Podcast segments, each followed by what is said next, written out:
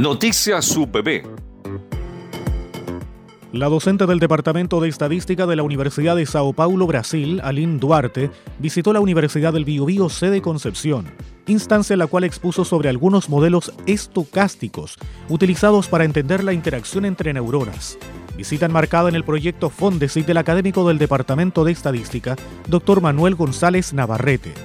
El académico VB explicó que el tema abordado en la charla realizada por la investigadora brasileña está asociado al registro de impulsos eléctricos que realiza cada neurona en tiempos aleatorios. La formulación matemática, agregó, es importante para modelar fenómenos como la plasticidad, sinapsis eléctrica y la presencia de avalanchas neuronales.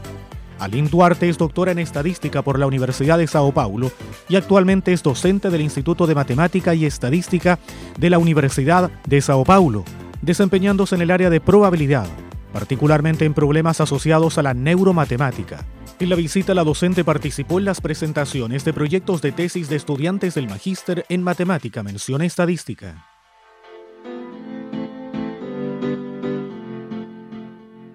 Las edades son para vivirlas plenas, en condiciones normales, sin discriminación, en uso de los derechos y con enfoque de género, más aún tras los 60 años o la tercera edad, que no significa caer progresivamente en una inactividad, sino que seguir ocupando un espacio y tiempo empoderado con uno mismo y el entorno, es lo que se desprende de la didáctica y transformadora charla que la doctora Silvia Donoso entregó vía streaming, actividad integrada de la programación de Dirección de Extensión Universidad del Biobío con el apoyo de la Unidad de Género de la Facultad de Educación y Humanidades. Si bien el envejecimiento es un proceso y parte del ciclo natural de los seres humanos, no determina que se deba adoptar una actitud de pasividad al entrar a la tercera edad o senectud, término antroposocial que hace referencia a últimas décadas de la vida.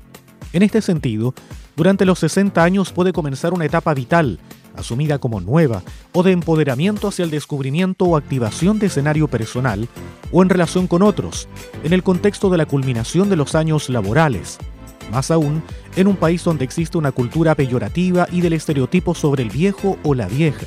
la que es relevante desplazar por otra de buen trato, de derechos, con enfoque de género y sin discriminación. Este escenario contingente fue abordado a través de un planteo crítico y transformador en la actualización del lenguaje por la doctora en literatura Silvia Donoso Iriart, quien fue presentada por el doctor en filología española Rodrigo Faúndes, académico de la Universidad del Biobío, del Departamento de Artes y Letras de la Facultad de Educación y Humanidades. En el encuentro, el doctor Faúndes enfatizó la importancia de entender cuando se acaba la vida laboral asalariada, es también una edad fecunda para potenciar nuevas actividades y desatar la creación.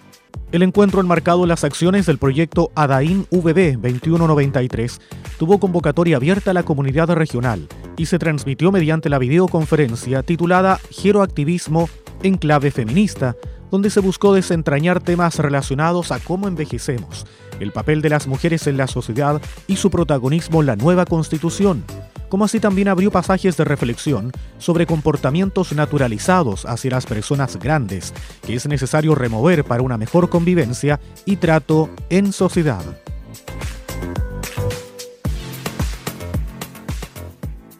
Dos jornadas informativas sobre la propuesta de la nueva constitución realizó el Departamento de Arte, Cultura y Comunicación de la Dirección de Desarrollo Estudiantil en las sedes Concepción y Chillán de nuestra Casa de Estudios.